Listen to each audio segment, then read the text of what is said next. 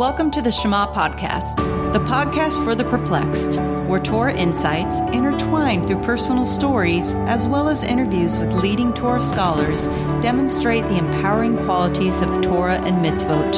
For more great Torah learning through Torch, the Torah Outreach Center of Houston, go to torchweb.org. Now to the show.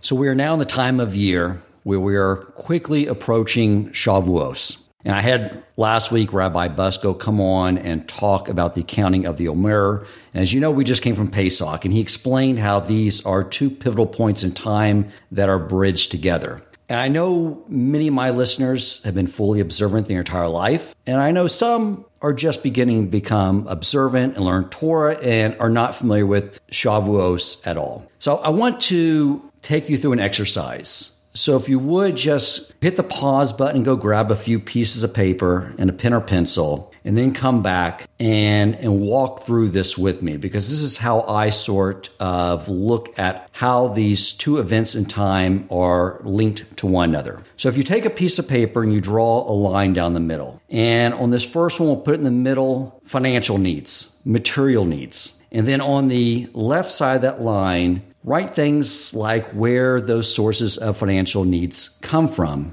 If you work for someone, you may put employer. If you have a business, you may put clients or customers. Or maybe you work in buying and selling financial assets, so it would be markets. And these are all the things that you can think of of where your livelihood comes from. And of course, you definitely want to put on the list our unique skill sets that contribute to our livelihood. So those are on the left side of that line graph. Now, on the right side of the line graph, write Hashem. Everything on that left side of the graph is what we call false gods. And you can really put another title around that, and that is pharaohs. And so the idea here is this is that absolute truth is that everything comes from Hashem. And anything understanding other than that is simply an illusion. Now, I'll show you how that plays out in perfection. One of our sages I know of that understood this truth in totality was the Baal Shem Tov. Every night he would look in his cupboards and find any food that was not necessary to feed his family. He would look at for any money he left over, and he reasoned, God gave me more than I needed today. So he would take all that and he would go out and distribute it to the poor because he knew the next day Hashem would provide for him once again. Now, I'm not at all and I strongly discourage anyone from emptying out their 401k and their bank account and their cupboards because we are not at that level. Because if I did something like that, I would not be able to sleep all night long because I would be up worrying and stressing. I'd be praying for a miracle, and we're not supposed to ask for miracles, nor do we want a miracle granted to us because it takes away from our reward in the next world. So we don't want that. But you see, it was not a miracle for the Baal Shem Tov because it was something he expected. It was the only truth he knew. And because it's the only truth he knew, that's what he experienced. So we're sort of on this spectrum basically at all times. So if my livelihood comes from God, meaning that every event is being orchestrated, everyone I come into contact with is being orchestrated by God. If my intellect and ideas come from God, my ability to speak itself comes from God, then what is my role in earning a living? And what I've gathered is it comes from two things. One, do I conduct myself in all those interactions in accordance with Torah? And two, it is the degree in which I recognize that those events and all those things come from God that is what is mine. And the further and more I do that, the more I push myself to the right side of that spectrum, developing more Amuna. These other sources we know are, are, not true. Those on the left side, the pharaohs, the false gods. And at Pesach, what happens is, is there's an energy that comes in that releases us from these pharaohs. There's an energy that consumes the following 49 days leading up to Shavuos, and through that time, it's allowing us to push ourselves further and further to the right side of that spectrum to have total amuna. And you can do this with anything, with your other physical needs, your health. You have Hashem on the right side, you have doctors, medicine, you have your maybe it's physical exercise and the preventive care, nutrition. And you may say, well, Are you saying, Dan, we're not supposed to exercise and take care of ourselves? I am not saying that at all. However, the sages of yesteryear, they would live on carobs. They would study all day long. I even heard of some heads of some yeshivas that passed away a few years ago who were, I think, close to 110 or maybe a little older. And they sat and studied Torah all day and smoked cigarettes, right? So, you know, where our health comes from is in fact, from Hashem. And then when we get sick, we need to ask ourselves who caused us to, to get sick. And the reality is, is that Hashem is the one that causes us to get sick because really our physical ailments are simply a manifestation of a spiritual ailment. And I was reading that King Solomon actually had a book that had all the cures and remedies someone could use to cure any physical ailment, but he hid it because to give that to the Jewish people would mean that they would fix their physical ailments without getting to the root cause of that, which is the spiritual ailment. And so, once again, you know, the, the more we believe we need a doctor and we need medicine, then the more we need the doctor and the medicine. And again, we're all somewhere on this spectrum, and we're always just trying to push ourselves to the right.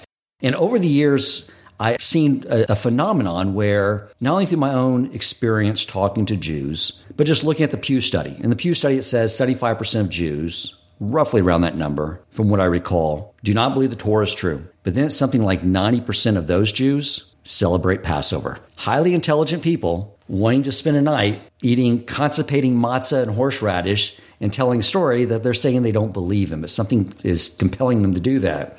And when I asked Rabbi Yokov Wolbe about it, he quoted me a passage in the Talmud that says that there's two mitzvot the soul will not want to get rid of. One is bris milah, and two is the Passover Seder. But I know from talking to many Jews, they've never heard of Shavuos. And to me, what's sort of happening is this there's this desire to be free. We connect to that on a very deep level. But the problem is, without the experience of Shavuos, you never become free. You know, think of it like being in a jail cell, and Pesach comes, and everything gets quiet, and the guard is gone. You hear a clicking noise, and the jail cell door begins to open up, and you realize, I'm free. And you're excited that you're free, but you never leave the cell. And the, the reality is, is that there's no lock on the jail cell door, nor is there any door at all. So what's happening? Well, that guard that is there gives us some wonderful furniture for that jail cell and a high definition TV with subscriptions to all the streaming services and an Amazon subscription. We get all our needs. We're so comfortable in that jail cell. We don't know why we'd want to leave. Without Torah, we don't know what it is that we are leaving that cell for to go after. It is through the study of Torah that we really get to understand the big game plan of what it is that we're trying to accomplish so we're focused on what we're doing.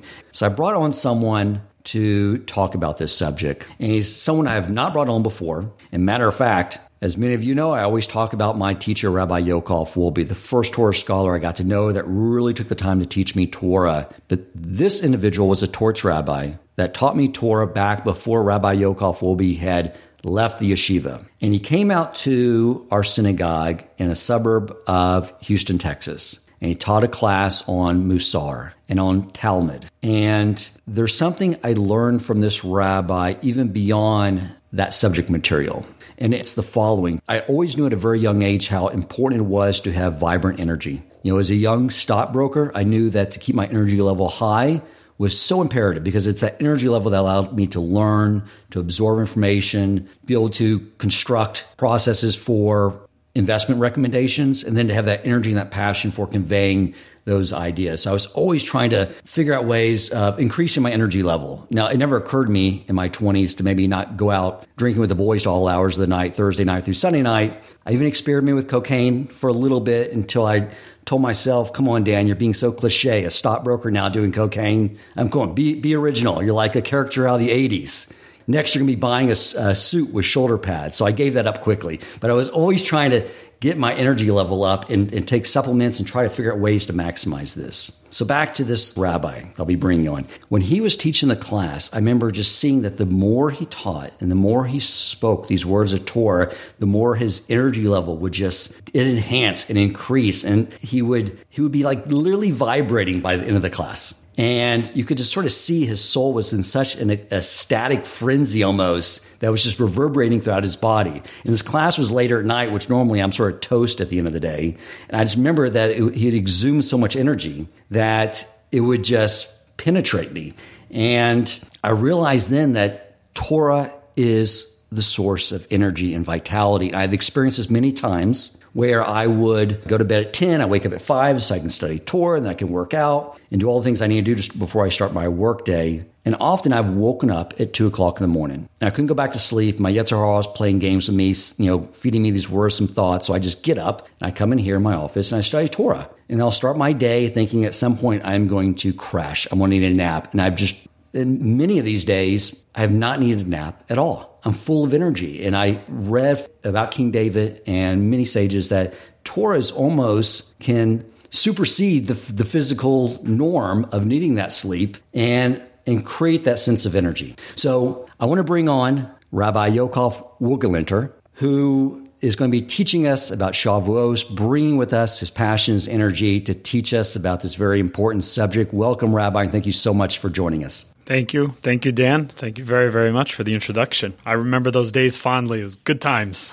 Absolutely. So, Rabbi, I want to learn more about this holiday and how to embrace it. And if you could just share with us what this holiday is about, what it entails, and then how we can embrace it and grow from it. Okay, so the holiday of Shavuot, as was mentioned, it's it's a holiday that doesn't get its due share of the spotlight. Pesach, Passover, is a big one on the Jewish calendar. Hanukkah, we all know Hanukkah, we see it around in the stores. Everyone lights a menorah, celebrates it at home with the family, whatever the situation may be. But Shavuot can, we can almost skip over on the calendar.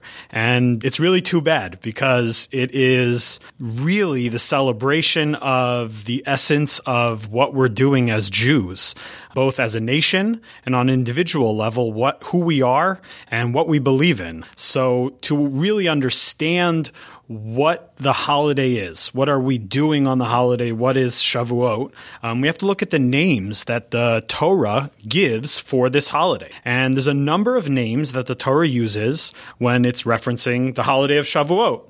Um, the first one seems to be what was connected to what was going on in the calendar based on agri- the agricultural calendar is Chag HaKatzir, is the holiday of and the festival of reaping, which is at this time, obviously the wheat stays on probably the last thing that a farmer would gather in and would get from his fields. And this was the time when they would gather in the wheat.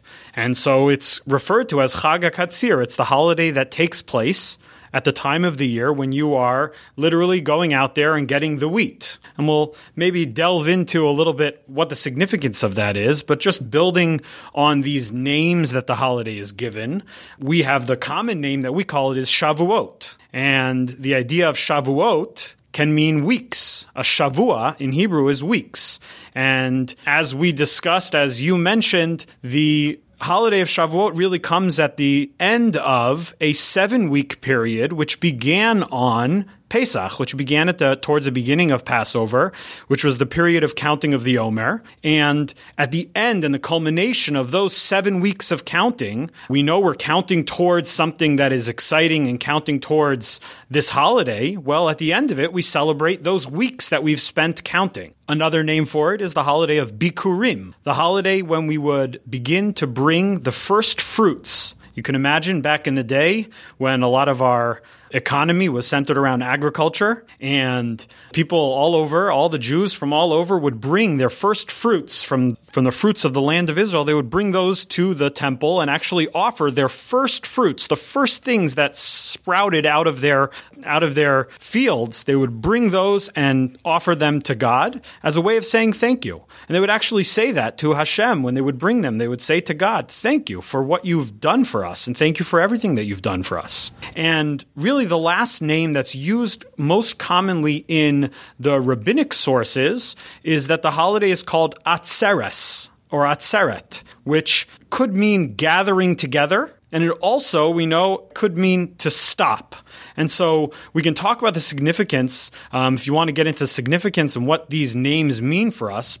But I think it's important to really focus on the common name that we all call it. We call it Shavuot. And Shavuot, we said, is the idea of weeks and ce- the celebration of the weeks. And what that tells me looking ahead at this holiday in preparing and understanding what I am meant, where I'm meant to get to on this holiday, that means that some part of this holiday is really a look back at the previous weeks and understanding that woven throughout any of the names that you give this holiday of Shavuot is a realization that the holiday of Shavuot is very closely connected to the holiday of Pesach. And so it's funny, Shavuot, the end of the story kind of gets left off of our, you know, collective calendar, can possibly be overlooked. And we may place more significance even on Pesach. And yet Pesach is really just the start of a process that then ends on Shavuot. So let's take a step back and understand, first of all, what historic event took place on the days of Shavuot, on the day that we celebrate Shavuot. And that historic event that we are talking about is the actual national revelation and receiving of the Torah at Mount Sinai. The Jews had left Egypt. We know that story. Well, they had taken a few weeks of preparation and had camped at the foot of the mountain, and they were told to prepare themselves three days before, because in three days you are going to hear from God. And comes the day of Shavuot, and we actually experience something that goes down in history as the only recorded event of its kind. The only time that an entire nation claims, can lay claim to the fact that they heard the voice of God. And so that is the, the actual event that we are celebrating is the receiving of the Torah. And like we know, we always mention when we talk about celebrating a historic event, we always talk about the fact that the Jewish calendar is unique in that we don't only celebrate the events that took place on that day, but we actually tap back into the energy of that event. And so on Pesach, like we always talk about the idea of achieving personal freedom because it's a time when there is freedom in the world, the time of Passover. Well, Shavuot is the same thing. The time, that what we're celebrating is the receiving of the Torah, but what we can do is tap into the same energy and the energy of receiving of the Torah. We need to expound on that. We need to talk about that more. But just to keep it as an idea that anything that we discuss and anything that we talk about in relation to this holiday always has to translate back to something that has to do with an energy that we can pull down, that we can access, and that we can bring into our life going forward. And so the names of the holiday really are indicative of this power. We spoke about Shavuot being the celebration of the weeks. And I want to expound on that and tell you a little more. We know that the Omer period, the period of time of counting in between Pesach and Shavuot, is really a time when we are meant to be focused on profound personal growth and meant to really be taking each day and understanding that each day on its own is so important. It's a lesson like that that can carry you through the rest of the year. But let's not stop there. Every day is important. And on every day I have a mission. On every day I can grow. And I'm going to grow incrementally. I'm going to grow small, tiny little pieces. Every single day I'm going to take one little thing and I'm going to say, you know what? Today that's going to be my focus. Not this month,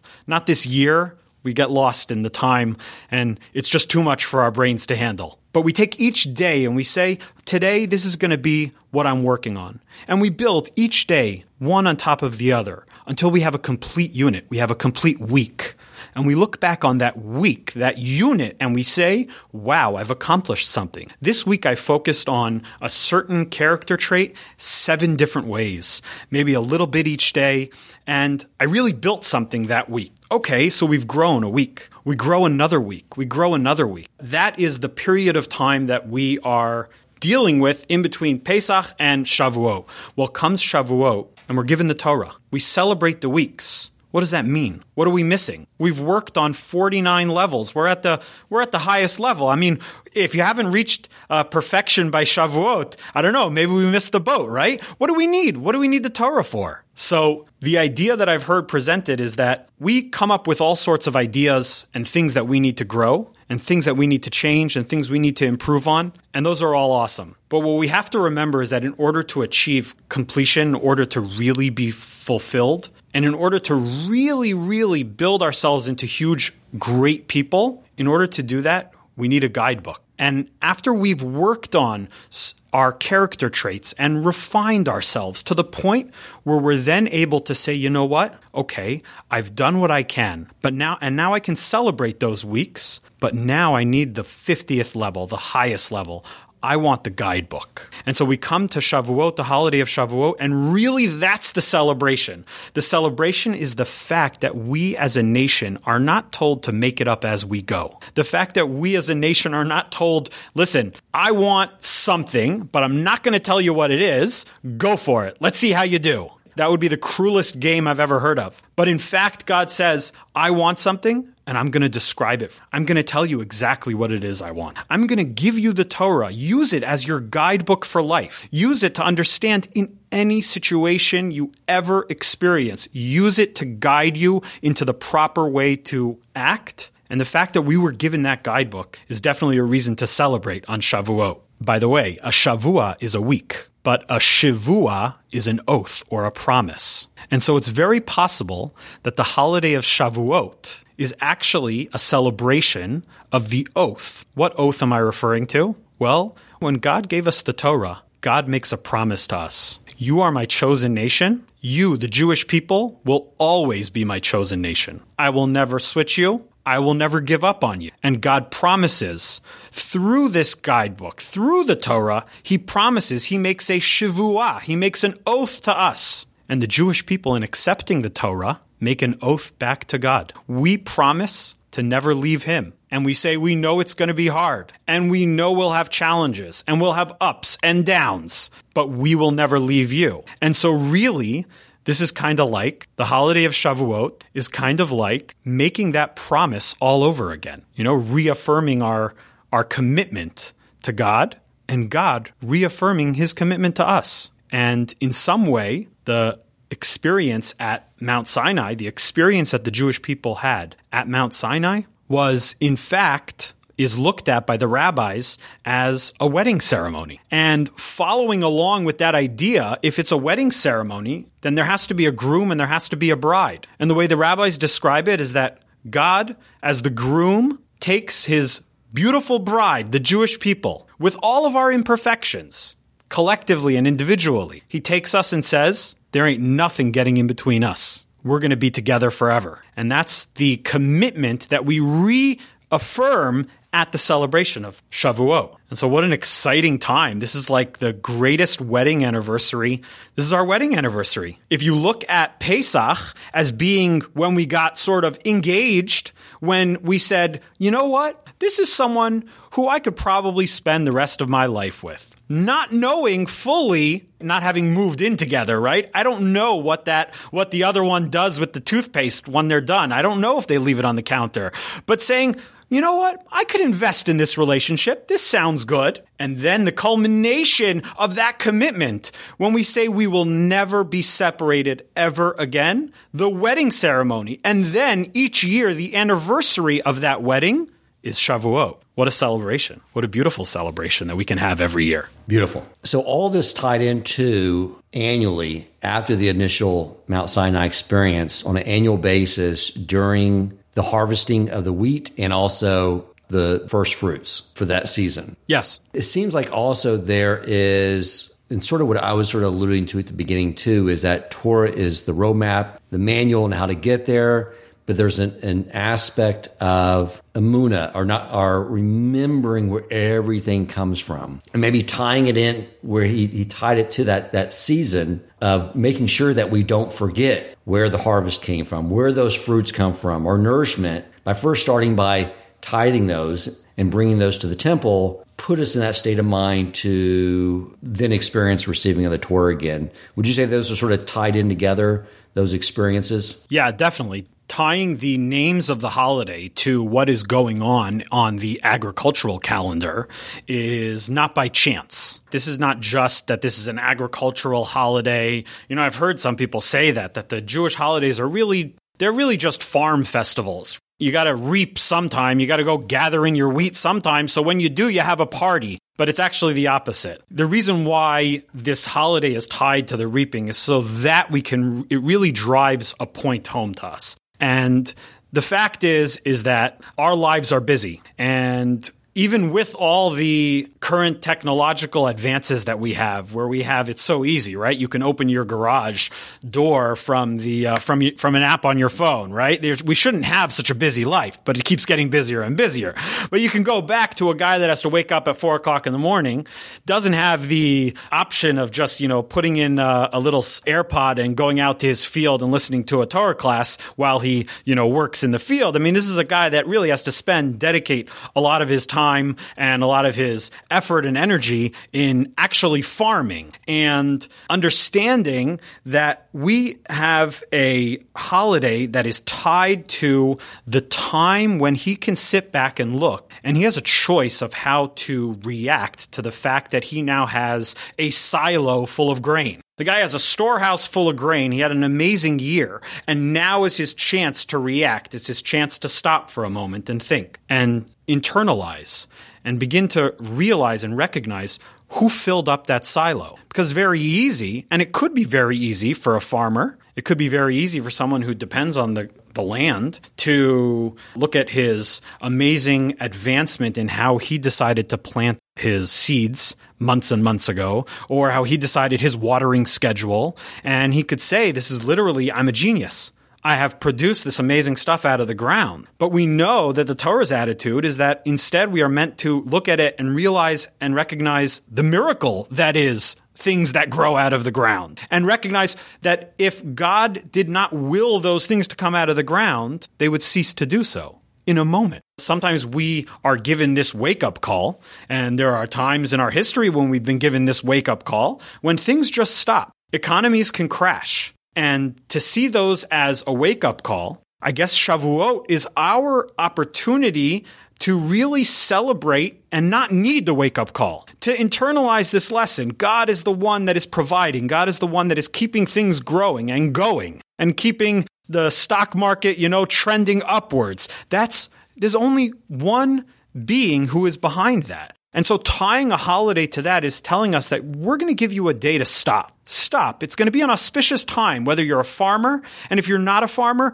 use this time to really internalize this lesson. Understand where do things come from? Understand who do we give thanks to? That's why we tie this holiday as well to the holiday of giving the first fruits. And we tie it to bringing to God our the first thing that comes out of our plant. You know, my son did a science experiment and he actually got a pot and we went to Home Depot, we got some seeds and he put it in and to watch his excitement as that flower blooms. And could you imagine if I told him that that first thing that comes out of that pot, the first thing you got to cut off and you got to give it, put it in a basket, and you got to bring it to Jerusalem and you got to give it to God put it before God and understand where it came from, that would really drive the message home, right? He would really get that point that this is not his amazing watering abilities, my 12 year old. That's the idea of connecting it to the Bikurim is, is really taking a concrete action in our lives and not just allowing it to be lip service, allowing it to be, you know, thank you. And I know where my stuff comes from, thank you. But actually doing something and actually traveling with that first stuff that came out of the bush and came out of the plant, the first thing that you produced, and not convincing yourself that it was really came from you and understanding that you bring it to God, you offer it to Him, and you say, I know where this came from. Thank you, Hashem. Wonderful. Can you talk a little now about how the holiday of Shavuos is observed and celebrated, and how that normally looks when we're not in a world of being quarantined, in light of the fact that we still may not be in a position where we can get together as a community. For sure. So, Shavuot is actually a really interesting holiday in that on Pesach, on Passover, we know that a lot of the focus is on the commandments that we have and the special things that we do on Passover, like sitting at the Seder on the night of Passover and experiencing the story of the Haggadah. We know that we eat matzah and we eat maror. We eat these things and we experience them, and we really have, and those are really commandments that are biblical commandments, things that we do because the Torah says this is how you're meant to celebrate. And yet, when it comes to Shavuot, in the Torah, there really is no commandment that we are meant to partake in. There is nothing that the Torah prescribes as the way to celebrate Shavuot. So what's developed over time is really rabbinic in nature, and it goes way back, and the traditions start very early on, but the celebration of Shavuot on the biblical level, the way the Torah itself describes Shavuot, is simply a day of not doing work, like every other holiday, kind of like Shabbat, kind of like the Sabbath, a day of just resting from work. And it's interesting. Maybe the idea there is that at before we even discuss how we celebrate Shavuot nowadays, I think we have to understand that on the biblical level, maybe we're being told that if this is the celebration of our wedding, then we're going away with God for our anniversary. And as opposed to God telling us and prescribing to us a full itinerary of events that we are meant to be doing on our anniversary and where we're going and where we're going to be this hour and where we're going to be this hour, as opposed to doing that, the Torah may be telling us that let's just celebrate being together. Let's just take off from work. Let's go away and no plans, no commandments. Let's just celebrate the fact that we're together. And maybe that on the biblical level is the idea of atzeret, of just refraining from work and just being together. But now let's talk about Shavuot in modern times. Shavuot as it's developed over the years. The the custom, and I would say the most well-known of the customs on Shavuot, there's really two that stand out in my mind. The first one being that many people stay up the entire night of Shavuot that means if the holiday starts on Tuesday evening, that entire evening, Tuesday night, from about 10 o'clock or 11 o'clock until 5 o'clock in the morning, many people would be in synagogue or in the study hall and would spend the entire evening studying Torah. That's the first of the customs that I think is the most widely accepted, universal, universally accepted for those that are actually uh, celebrating Shavuot, I think that that is probably the first one, is the fact that everyone stays up the entire night studying Torah. So I would say that since it is in fact an anniversary, and with a with our spouses, when we celebrate our anniversary with them, it's about also get away from the work. Dan, turn off your iPhone, focus on me. Let's talk and and develop closer relationship by getting to know each other. And so I, I, see it analogous that what are we doing when we're studying Torah is getting to know Hashem better. Yes, I agree. I agree. So I will talk more before I get to the second custom or the second universal custom. I'll talk more about the night of Shavuot. So let's talk about what this night of Shavuot looks like. Spending an entire night in the study of Torah. What does that mean? So this goes way back to actually our first experience at Mount Sinai. The night before we were to receive the Torah, the Jewish people decided as a nation to get one good night's sleep. And the idea kind of makes sense. You know, you got to get up early for something important. You need to be focused. You need to be on point in the morning. So what did they do? They went to sleep. Makes sense to me. Except the rabbis tell us that that may have been a national mistake that we need to fix up. Because like many times when we have something very important in the morning and we try to put in a good night's sleep, we toss and turn the entire night. Many times I've set an alarm for a 5 a.m. flight out of the airport. I know I need to wake up at 3. I've set an alarm for 3 and I don't need that alarm because at 2:30 I pop out of bed.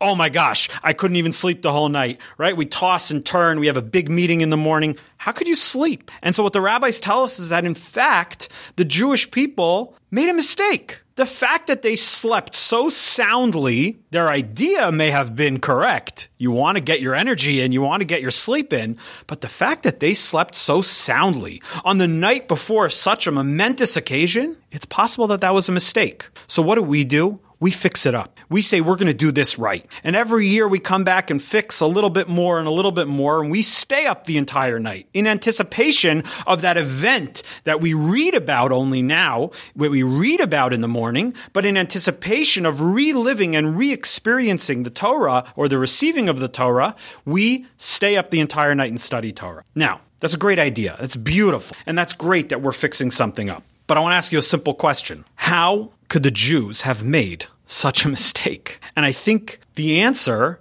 will tell us something very important about the Torah that we study on the night of Shavuot and about the Torah in general. How could the Jewish people have made such a mistake? We're talking about the people that were chosen to leave Egypt the people that were about to become the chosen nation. These are our leaders. These are the original people that were the Jewish people right at the beginning. They didn't make mistakes like this, but yet they made such a simple mistake. They went to sleep. How did they make such a mistake? So maybe it's possible. The rabbis explain that before the receiving of the Torah, they were actually missing a key component and an understanding of what the Torah is. Because we throw around these words all the time learning Torah, studying Torah, and those are important things. But what do they mean? What does it mean when we study Torah? And maybe the mistake that the Jewish people made. We know that when we go to sleep, the Talmud teaches us that our soul actually returns to its creator. The, so to speak, spiritual side of us goes and gets a charge, you know, like a rechargeable battery.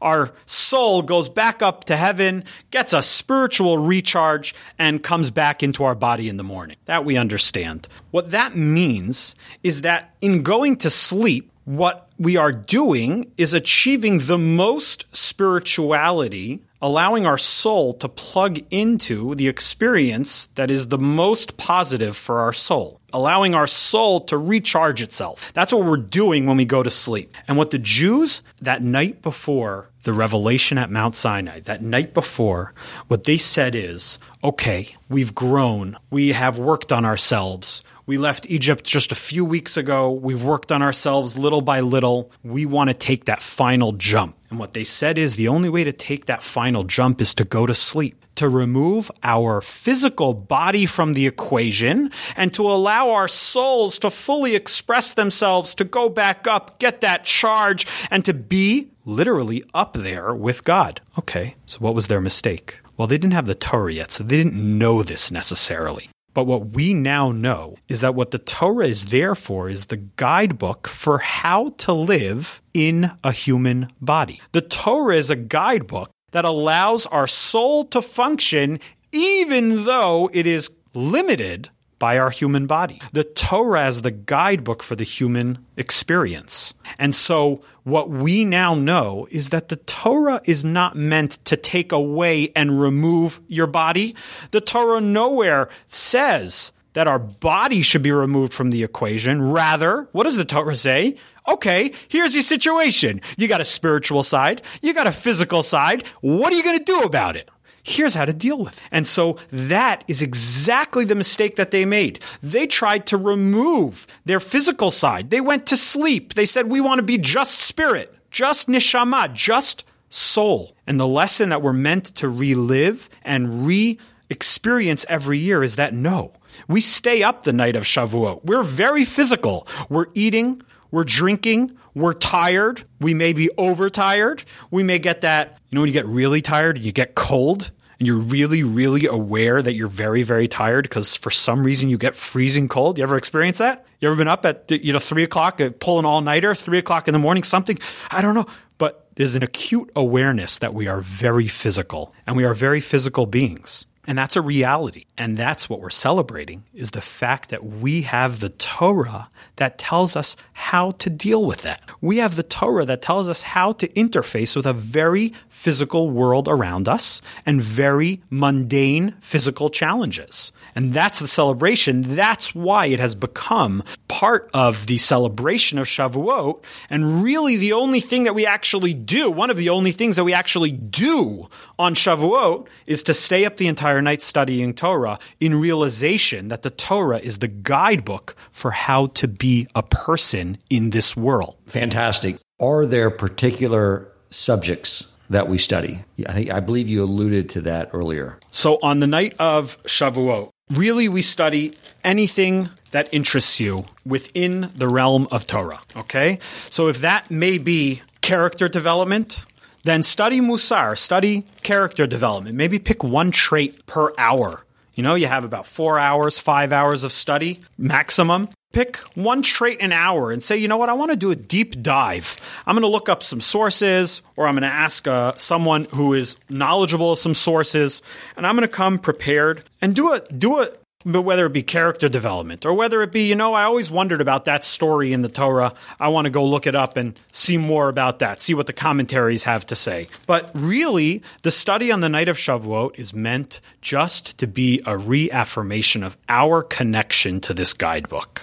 And so there are no particular things that one is meant to be studying on the night of Shavuot. There is a text that really encompasses all areas of study, but I don't actually know if anyone's ever translated it. I don't know if it's widely available. It's called Tikkun Leil Shavuot, which means the text of the night of Shavuot. And really, it takes a little piece from each book of the Torah and each book of the prophets and little pieces of the Zohar, of Kabbalah, little pieces of the Talmud, and really creates this big picture that you can almost touch everything. You know, you, you can round the bases on the night of Shavuot. It's a beautiful idea. But really, study anything that interests you on the night of Shavuot. That's the idea. The idea is, is that on the night when we, right before we accept on a national level, we accept the Torah and re-accept and reconfirm our commitment to the Torah, really it's a time for every single person to make a big statement and a very loud statement. And that statement is like we pray when we make the Bir- Birchot Torah in the morning. And we say thank you to God for giving us the Torah.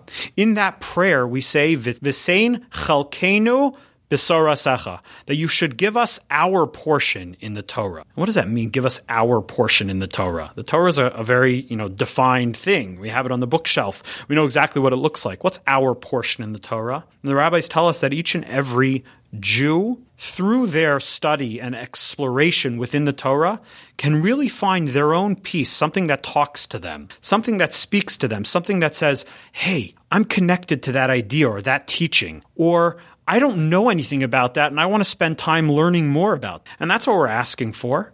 And on the night of Shavuot, what we're making a very concrete statement. I have a place within this Torah. I have a place within this guidebook, something that's mine and mine alone. That makes total sense. Now, speaking of elevating physicality, we are Jews food is typically involved. I've always heard that there is a custom to eat dairy and cheesecake. Where does that come from? Okay, so the other thing that we do on Shavuot, and this is rabbinic in nature, developed over time, is the custom to eat dairy. And what is this idea of eating dairy? So, on a very technical level, we could say that way back when, and this the rabbis tell us, that way back when, at the revelation of Mount Sinai, when we received the Torah, we were told how we were able to now slaughter animals in a kosher way. And so all of a sudden, this entire new world of eating meat opened up for us. But until that point, we didn't have any laws about how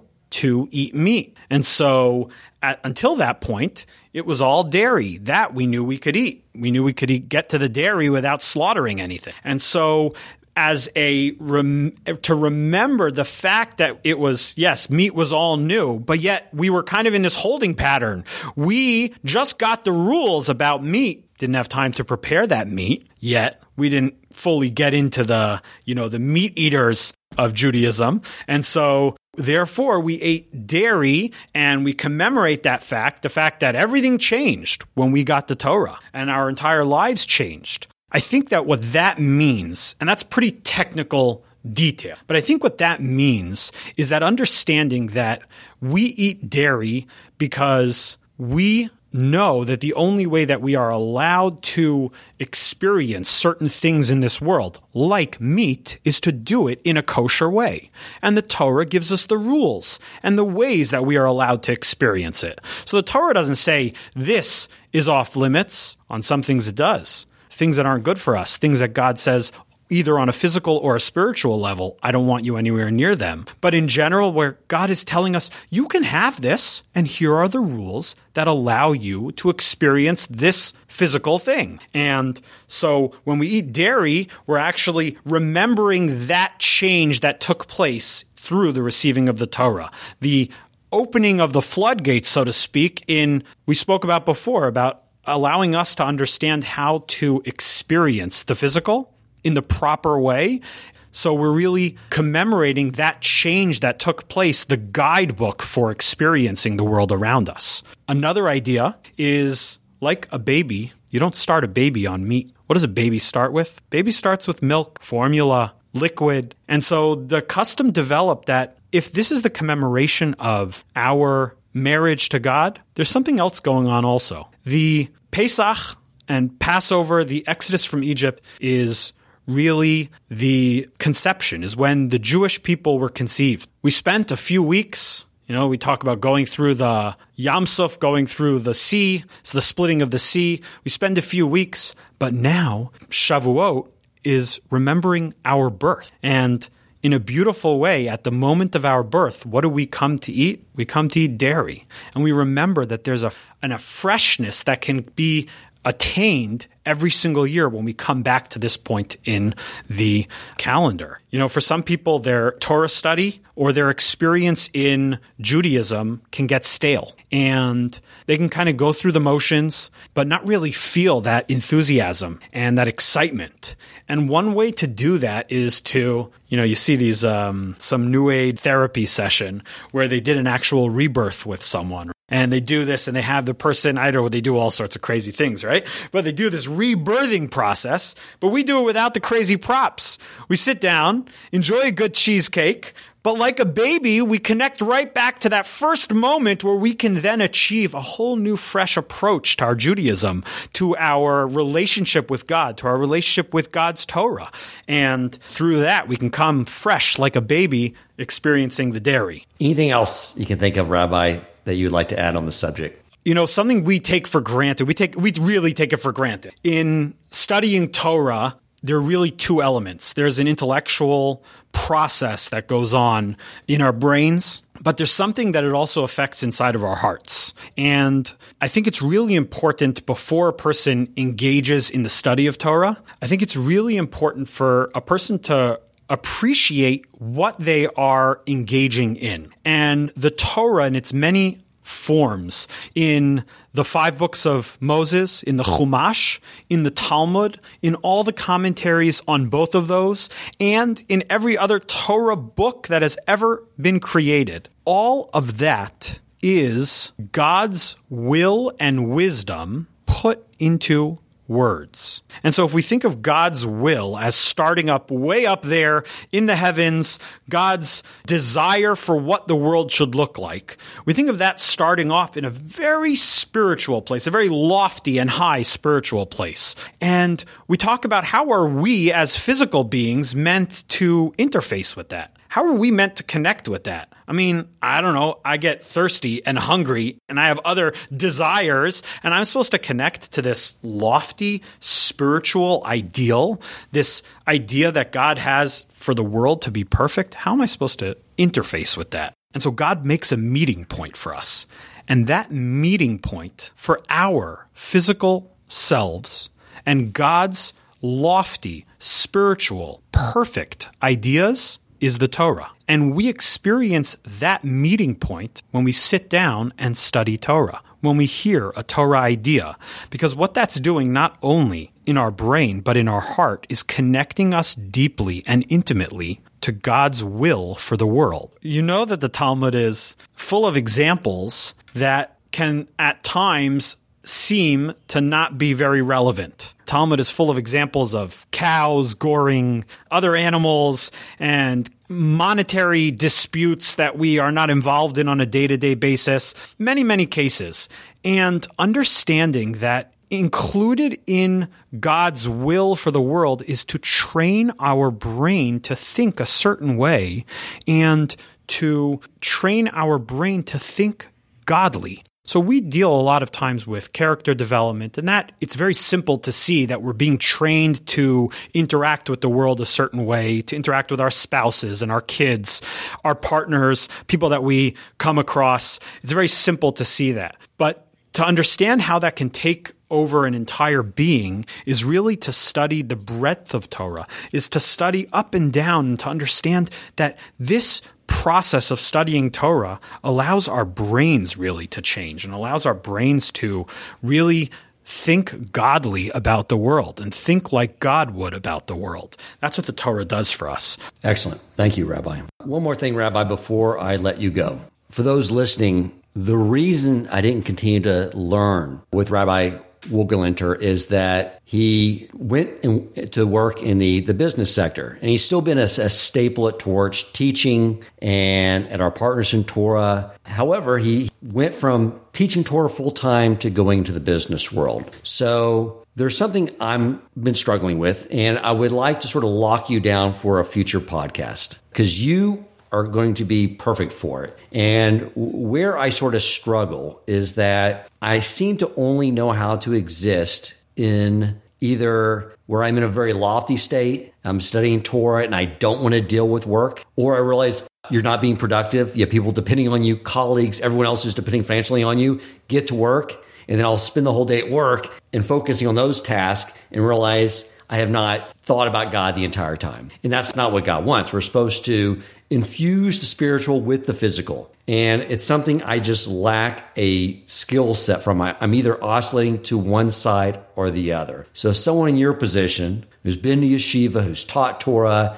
but went into the business world and I know brought that Torah with them, what I would really appreciate if you'd be willing at some point in the future to come back on and talk about that specific subject because i'm sure there's many people that struggle with that as well. Definitely. I would definitely be willing to talk to you about that. I think that's an awesome question. And that would be a great discussion that we can have because, yes, you are correct. It's not meant to be like that. We're not meant to be sometimes spiritual and sometimes physical and split it down the middle and then be discouraged when we're too much, the pendulum swings too much to one side to the other. It's not meant to be like that. I have some remedies, some things that I've been taught, some things that I've read, and I'd love to share them. Awesome. Wonderful. I, I look forward to that. And I'm glad we can leave leaving the audience knowing that we have more of you to come. So thank you very much, Rabbi, for taking the time out of your day and sharing your, your wisdom and your energy with us and teaching us your Torah. Thank you, Dan. Thank you very much. If you enjoyed this episode, please consider supporting Torch so they can continue to spread Torah wisdom to the world by making a donation at torchweb.org and clicking donate in the top right corner of the page. And if you would like to get in contact with our host with comments, suggestions for future topics of learning, or questions for him or his guest rabbis, you may email him at president at torchweb.org.